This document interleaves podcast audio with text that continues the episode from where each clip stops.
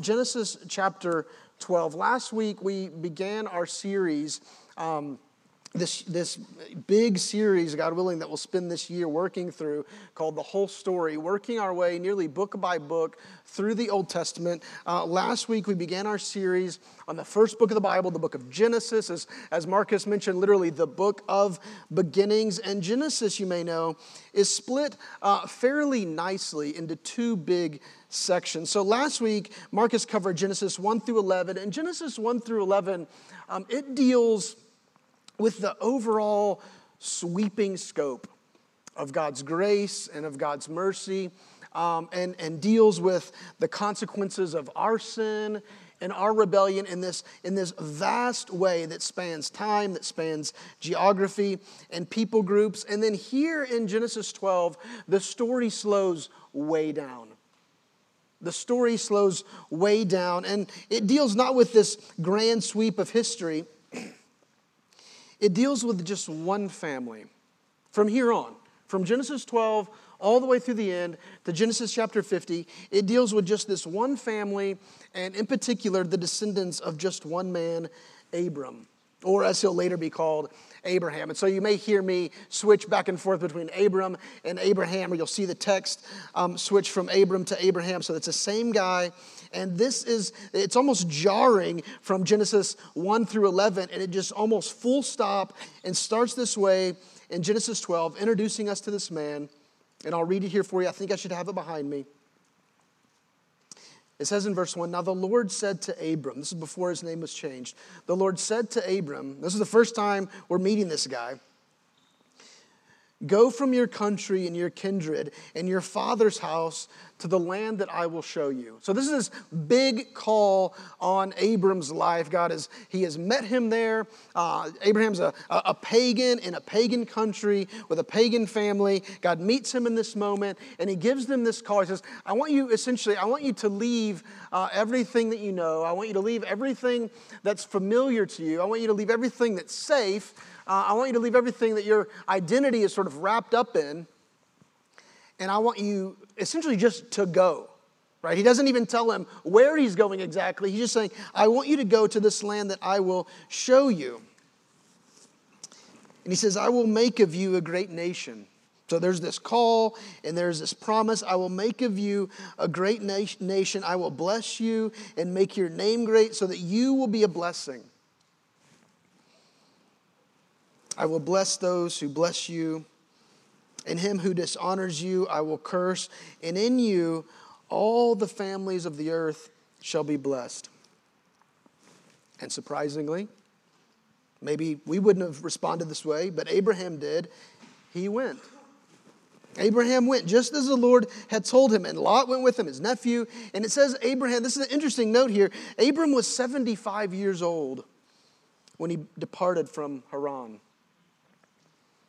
Now, even as I'm thinking about this, most of the people who are 75 years and older, they don't even like sleeping away from their own bed, right? But God is calling this man to leave everything and to wander through the desert to this unknown place. And it says simply Abraham went, and he took Sarah, his wife, took Lot, his brother's son, uh, and all their possessions that they had gathered, and all the people they had acquired in Haran, and they set out to go to the land of Canaan. God, again, we pray that you would help us be people of faith. God, I pray that you would help us put our faith in you. God, you are a trustworthy God. We thank you for that. We pray in Jesus' name. Amen. So, there is this implicit question at the end of the first section of, of Genesis, Genesis 1 through 11. Marcus talked about this last week. The, the question is essentially what is God going to do to make all of this mess right? What is God going to do? Um, how is God going to make good on his promise, essentially, to rescue and redeem this broken world? What's he going to do? Adam and Eve messed it up. Their, their, firstborn Cain, where we thought maybe the hope will come from Cain, this firstborn, he turned out to be a murderer. It wasn't Noah, it wasn't Noah's children or, or his family. It wasn't this great community that built the Tower of Babel. In fact, as you're reading the story, it actually seems like things are going from bad to worse, right? They're certainly not getting any better. They're going from bad to worse since God promised the serpent in Genesis 3 that one day a child would be born who would, though he would himself be bruised by the serpent, ultimately this child would defeat the serpent and crush his head. And so by the end of Genesis 11, the question remains where is this child? Where is this rescuer? And now, here in Genesis 12, we're introduced to this old, childless man from a pagan country whom God gives a promise that, though not identical to the promise that he made in Genesis 3, is in some ways an echo of it. All the families of the earth will be blessed through your offspring. So there's hope. There's hope for Abraham, there's hope for us, and yet immediately, Abraham, like all the rest in this story, proves himself unworthy of God's favor. And you're going to see this pattern throughout. As we work our way through this book, you're going to see this pattern throughout that these, these aren't the heroes that some of us have made them out to be. In, in VBS or in Sunday school, I mean, many of us know the songs. These aren't the heroes that maybe some of us have made them out to be. There are things that are praiseworthy, but let's be clear these are not perfect men and women. Just a few verses, just a few verses after God's promise to Abraham in chapter 12, Abraham and his entourage, they're, they're leaving their area, they're making their way to Egypt, and while they're in Egypt, Abraham essentially sells out his wife to Pharaoh.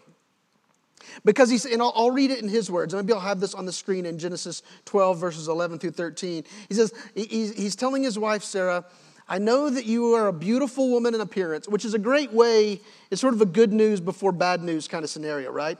Honey, I know you're, you're so pretty. You're such a beautiful woman. But when the Egyptians see you, they're going to say to me, this is, this is his wife, and they're going to kill me, and they'll let you live. And so instead, say you're my sister, that it may go well with me because of you.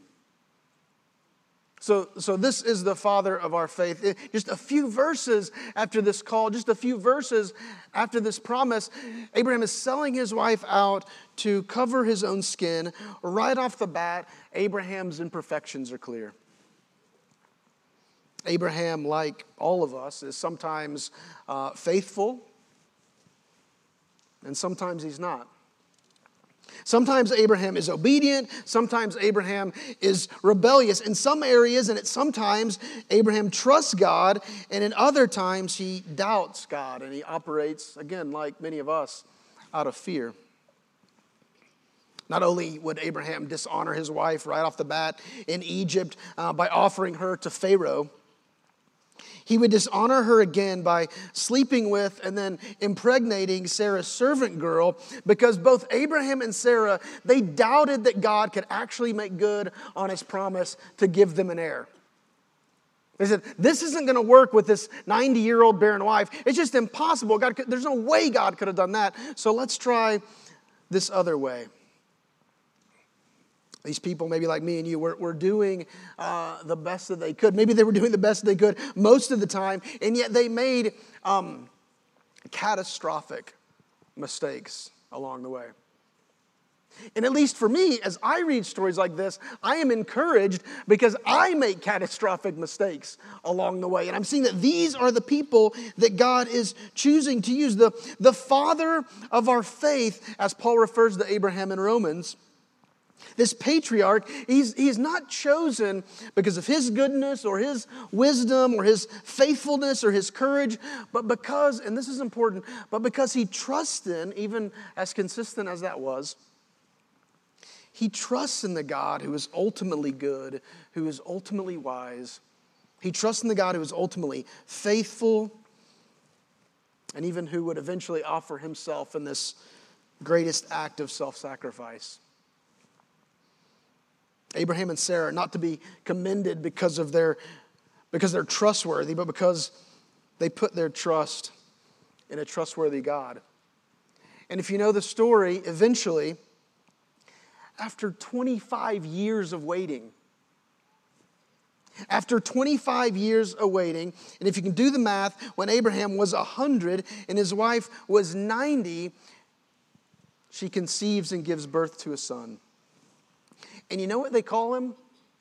They call him Isaac, which means laughter, because the whole thing seems like a joke, right?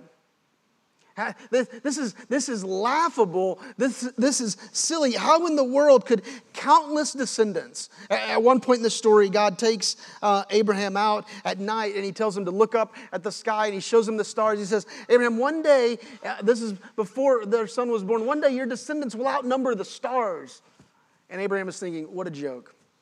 What a joke. How in the world could these countless descendants that would, would outnumber the stars, this uh, massive and powerful nation, how could it emerge from a, a hundred year old nomad wandering through the desert, married to a 90 year old barren woman? And yet, church, God was faithful.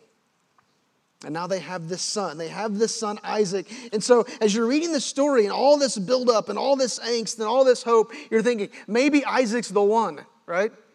Maybe Isaac is the one who will now crush the head of the serpent. Maybe everything that is wrong will be made right. Maybe this is how God's going to turn everything around. In the story of the birth, birth of Isaac, and I mean, we're, we're blasting through this book of Genesis. So I so strongly encourage you to take the time, slow down, work your way through this text because there is just so much there.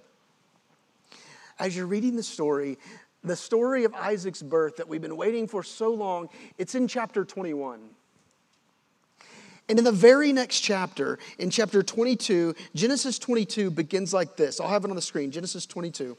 After these things, God tested Abraham, and he said to him, Abraham. And Abraham said, Here I am. And God said, Take your son, your only son Isaac, whom you love, and go to the land of Moriah and offer him there as a burnt offering on one of the mountains of which I should tell you. Is that jarring to anybody else? I've been, we've been waiting for this boy. We've been waiting for this baby for 25 years, born under miraculous circumstances. And here we are. He actually came. Here he is. They're, they're holding this baby boy. And the next chapter, God again calls to Abraham. And what was Sarah thinking? What was Sarah thinking about this call that God gave to Abraham? In this moment, he says, Abraham, I want you to take this boy, this boy that you love, this boy you've been waiting for all these years, and I want you to take him to this place, and I want you to kill him. All, all their hope, for both of them, all of their hope, all of their identity, their whole future is tied up into this boy, Isaac, and God is calling them to give him, to give him up. One of the most horrifying and heart wrenching passages in all the Bible, Genesis 22 9, should have it behind me. And they, they go really slowly in, in drawing this story out and building the suspense. And in verse 9, it says, when they, when they came to the place of which God had told him, Abraham built the altar there, and he laid the wood in order, and he bound Isaac his son and laid him on the altar on top of the wood. I know, I know there's many people in here who uh, who struggled with infertility for a long time, struggled for years to get pregnant, maybe never biologically conceived a child, instead adopted children. You know, you know that ache, you know that longing. And, and for any of us who are parents, no matter what our story, the idea of just imagine taking your son walking up this hill. Even in, in the midst of the story, Isaac's going, Where's the, where's the lamb that we're going to sacrifice, Dad? And Abraham rightly says, God's going to provide. God, I don't know how God's going to sort all this out, but God's going to sort all this out somehow. And it says, just as Abraham reached out his hand and he took the knife to slaughter his son, the angel of the Lord called to him from heaven and he said, Abraham, Abraham. And Abraham saying, Thank God, yes, here I am. Let's change this story. He says, Don't lay your hand on your boy or do anything to him, for now I know that you fear God, seeing that you have not withheld even your son from me. Excuse me, your only son from me. And Abraham lifted up his eyes and he looked, and behold, behind him was a ram caught in a thicket by its horns. And Abraham went and took the ram and offered it. I mean, can you just imagine? That's, that's when you're like ugly crying in that moment, right? When you've got, your, you've got your knife in your hand held to your boy's throat, thinking, My God, please let there be another way. God, I want to trust you, but you can't be calling me to do this. There's got to be some other way. And then in that moment, God speaks to you again, and there is the substitute. Just caught in the thicket.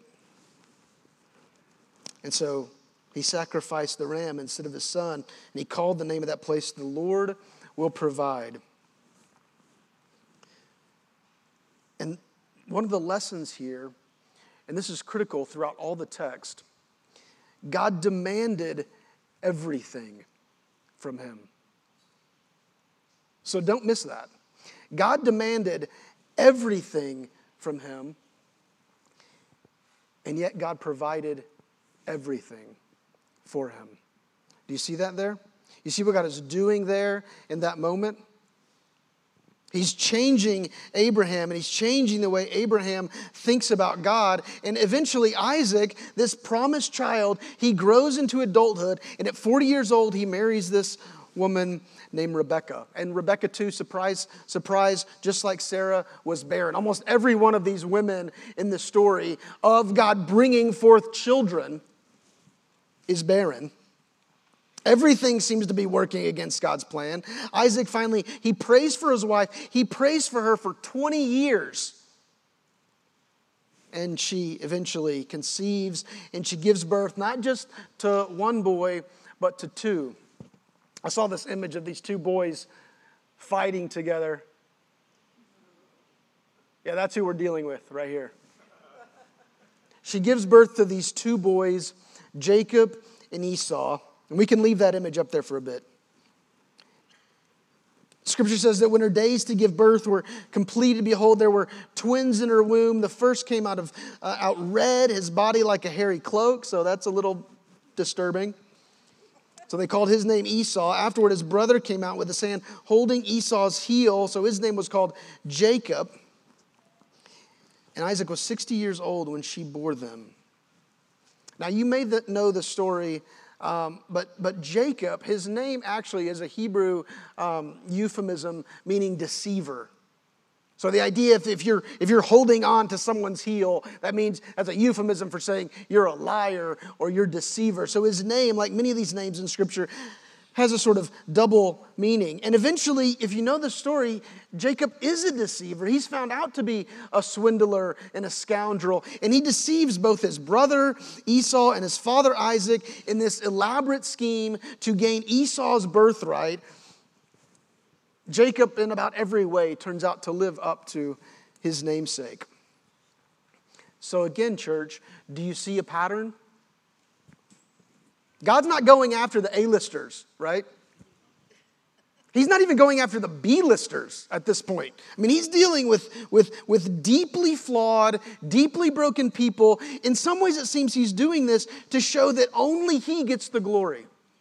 It's not, it's not going to be any of these guys. It's not going to be any of these girls. Their, their flaws are on clear display, and yet he still, in the midst of it, is gracious, is generous, is merciful, and he continues to use them. And not just use them, but to bring about completely all of his promises. There's a little bit of irony in Genesis 29. We see that Jacob, who has deceived his family, he gets a taste of his own medicine, and he, he is deceived by the father of the woman he loves, Laban. Laban is the father of, of, of Rachel and Leah. Jacob loved uh, Rachel and he worked for his future father in law for seven years. So he, he wanted to marry her. He says, Okay, you can marry her, but you got to work for me. So Jacob worked for him for seven years. And then finally, on their wedding night, as Jacob's about to go into the tent to consummate his marriage with the woman he loves, Rachel, his father in law deceives him. And instead of going to bed with Rachel, he goes to bed with Leah, who scripture seems to paint as the, um, the ugly, unwanted wife. She's the woman no one wanted. And Jacob himself was deceived. We're going to come back to Leah. She plays a very important role in this story. But Rachel, the one he'd worked so hard for, the woman he loved, again, like so many of these other women, was barren. And yet again, because of God's graciousness, the text says in Genesis 30, God remembered Rachel and God listened to her and he opened her womb and she conceived and bore a son and said, God has taken away my reproach. And she called his name Joseph. Now, before we get into uh, the story of Joseph, there's another very important event in the life of Jacob, Joseph's father. Again, there's so much here to cover, and we're just, just brushing the surface. There is this scene in Genesis where, it's in Genesis 32, where in in the midst of all kinds of relational and, and family turmoil um, for Jacob. He's literally fleeing for his life, running from his brother who wants to kill him because of, of his deception. Jacob is there alone in the middle of the night, and Jacob encounters this man. Jacob would later say that this man was God. He encounters this man in the middle of the night, and this man attacks him. This man attacks Jacob. He, Jacob doesn't know who this guy is. And throughout the night, they fight and they struggle and they struggle and they fight. And eventually, the man, it says, touches Jacob's hip and dislocates it so that Jacob will now forever walk with a limp. And in the midst of this struggle, the man asks Jacob what his name is. He says, Tell me your name.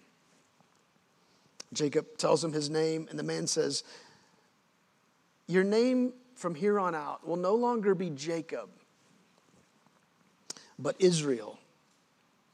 For you have struggled with God and with men, and you have prevailed.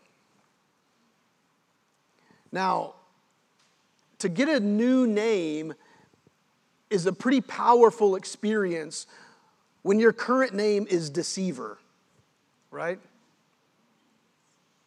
So, so God, that's what, that's what Jacob refers to him. God, the angel of the Lord, this mysterious figure in the night, comes to Jacob and he says, You are a deceiver. But not anymore. Now you're Israel. And Israel is someone who strives after God, who can struggle with God. It's this kind of uh, conversion experience almost in the night with God. His, his identity, Jacob's identity, is, is changed because now he's willing to engage God. Not because he had all the answers in this moment, not because uh, everything else has been figured out, but because very simply he was willing to wrestle with and struggle and strive after God. And so, here, from here on, this very critical moment in the life of God's people, from here on, God's people, the people of Israel, are those who are struggling and striving after God. That's what the name means. Eventually, among four different women, Jacob would father 12 sons who would either themselves or their children become the 12 tribes of Israel. That's how we're, we're sort of building out this nation. You're, you're beginning to see uh, just glimmers of this promise that God gave to Eve, and then this other level of promise that God gave to Abraham. You're seeing it all come to fruition, just the whispers of it, just glimmers of hope. These sons would become the 12 tribes of Israel, but, but Joseph. Um, Joseph was Jacob's favorite son. And he treated him like his favorite son. The story in Genesis culminates with the story of Joseph. Here's the best picture I could find of Joseph in his. There you go. That's the, that's the best I could do.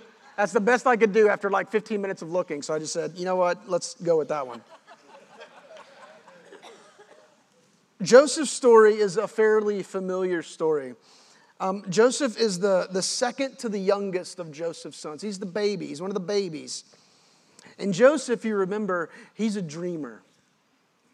And every morning he'd wake up and he'd be sitting around the breakfast table eating his cereal, and all his brothers would be there, and he would love to tell them about his dreams.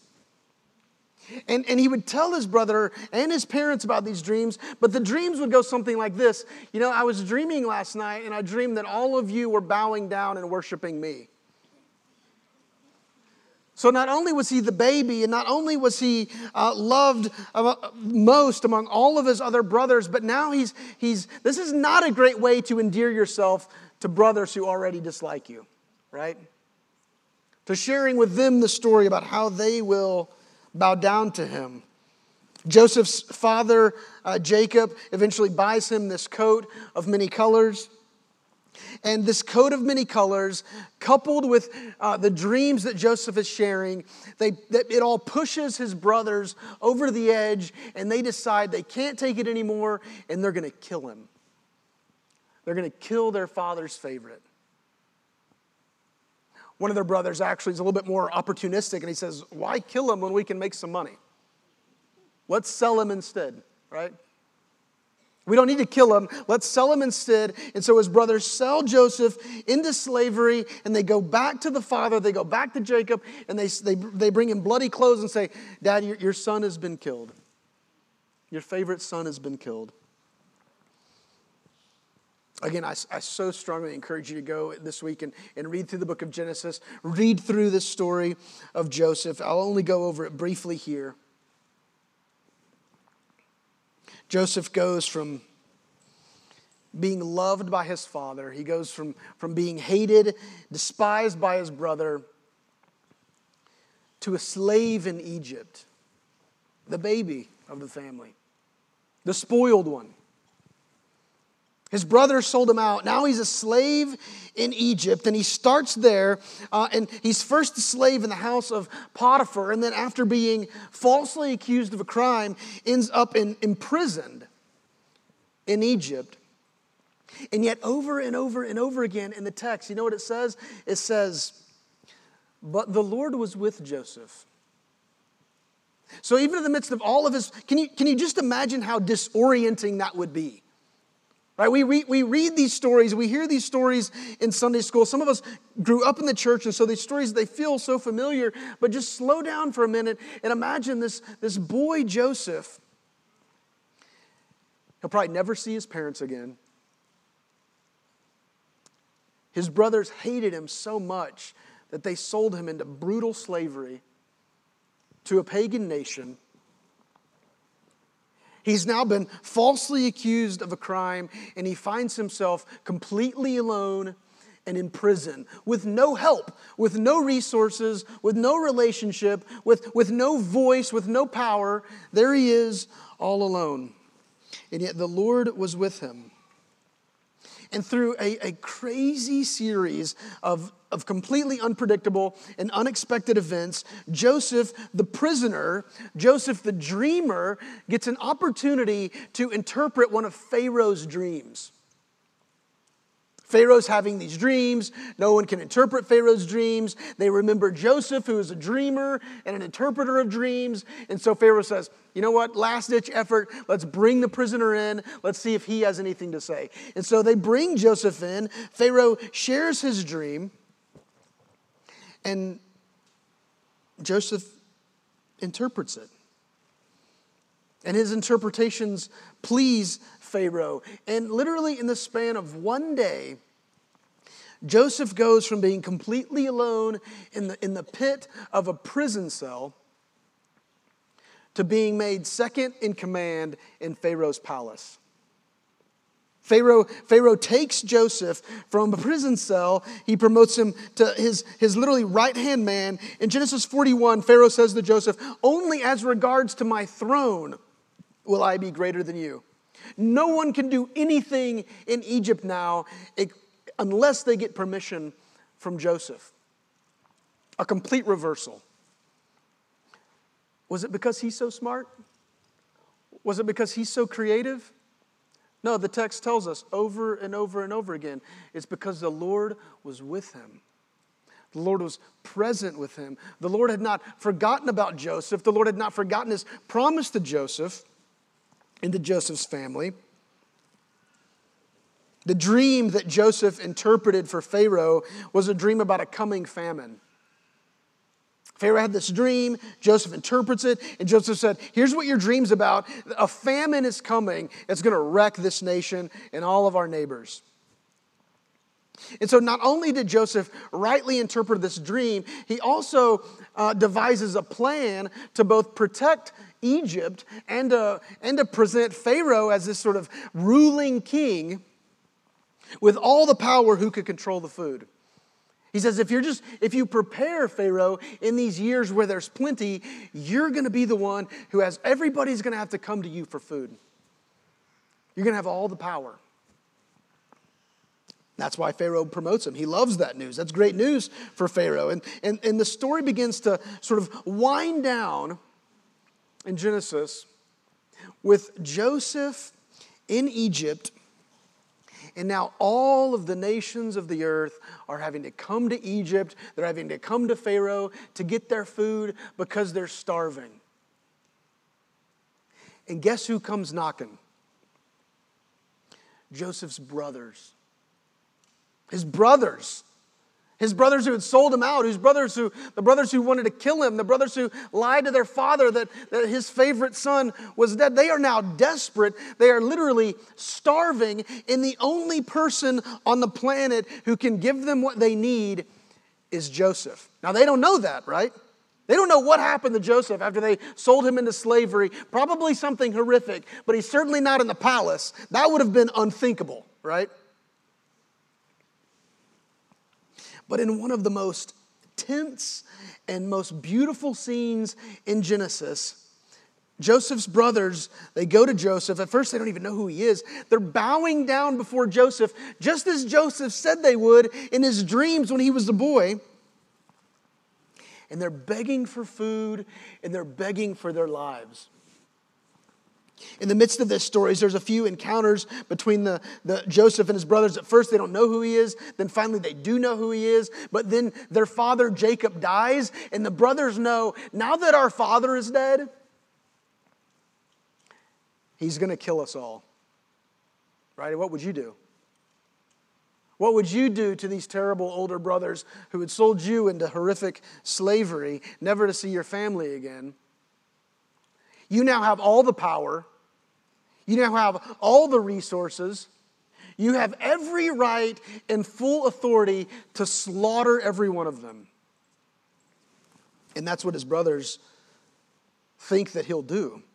And, and Joseph, as they're begging, Joseph responds um, with the sentence that in many ways sums up the whole book of Genesis. He says in Genesis 50, maybe I'll have this on the screen Genesis 50, verses 18 through 20. His brothers, they came to him, they fell down before him, and they said, Behold, we are your servants. But Joseph said to them, Do not fear. Am I in the place of God? As for you, you meant evil against me, but God meant it for good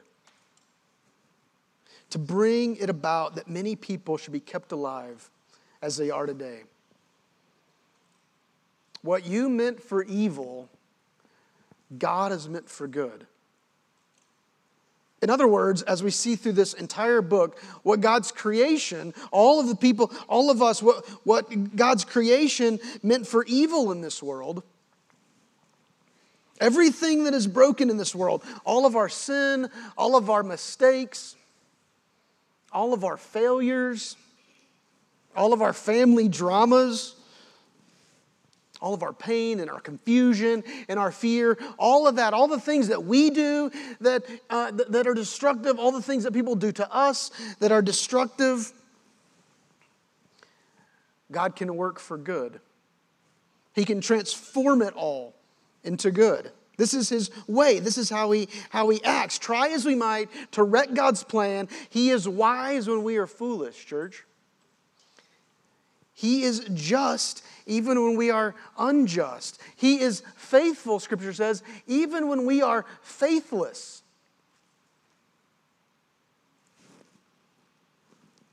Let me close with this. You remember Leah? the ugly one, the unwanted wife of Jacob.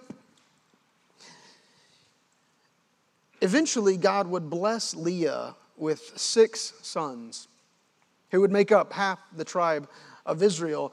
And one of those sons was named Judah. And just before his death in Genesis 49, Jacob, he calls all these boys together. It's a powerful scene. He calls all of his boys together and he's, he's speaking to them. He's essentially giving them a blessing, uh, even though some of, it's, some of it's very hard words to these boys. He's calling them together, blessing them. And the irony should not be lost that Jacob himself swindled his brother and his father for his blessing, right? Nonetheless, Jacob calls these boys together, he blesses them, and, and of his son Judah, the, the, the one born from the unwanted wife, he says this. He says in Genesis 49, verses 8 through 10 Judah, your brothers shall praise you. Your hand shall be on the neck of your enemy. Your father's son shall bow down before you. Judah is a lion's cub. From the prey, my son, you have gone up. He, he stooped down, he crouches as a lion and as a lioness. Who dares rouse him? The scepter shall never depart from Judah, nor the ruler's staff from between his feet until tribute comes to him, and to him shall be the obedience of the peoples. Now, there's a lot there, so let's slow down a little bit. These are, again, in some ways, echoes of God's promise to his grandpa Abraham. There is this son that will come to rule from whom the scepter will never depart. This eternal king for the people.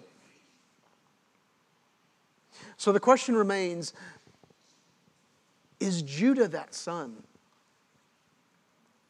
Is, is Judah finally that son? We get to the, the end of Genesis, right? The end of this book of beginnings. Is Judah now finally the son who would crush the head of the serpent? No.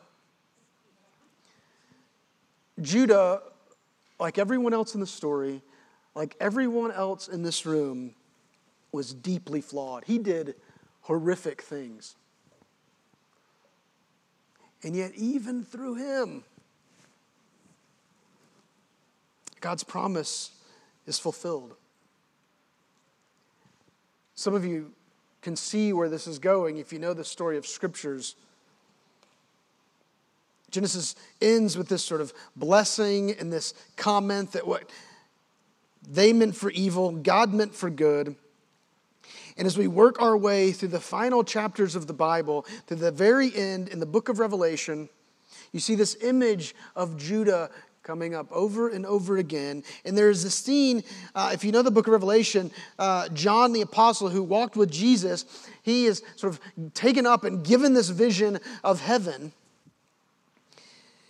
And while he's there, he, he's shown this scroll from God that no one can open, right? And so John is weeping because no one is worthy to open the scroll to reveal God's words.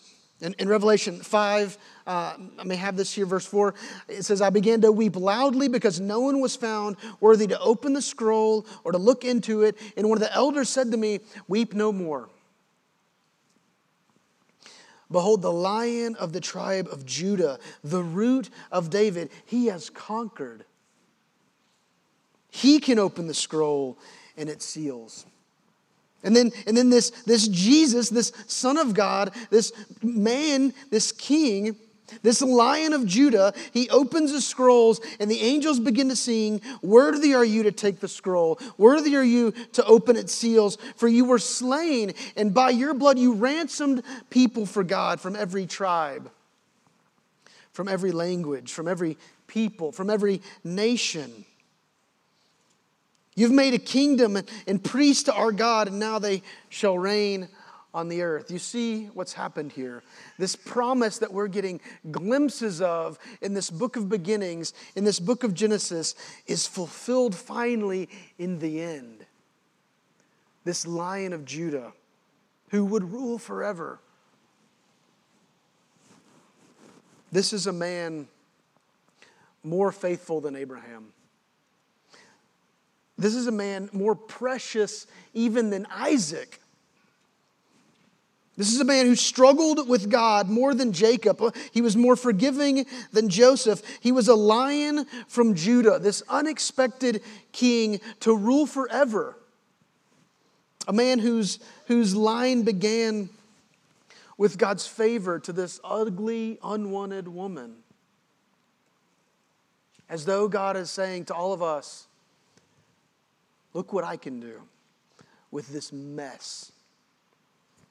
Look what I can do with the unwanted. Look what I can do with the broken. Look what I can do to the faithless, to the helpless.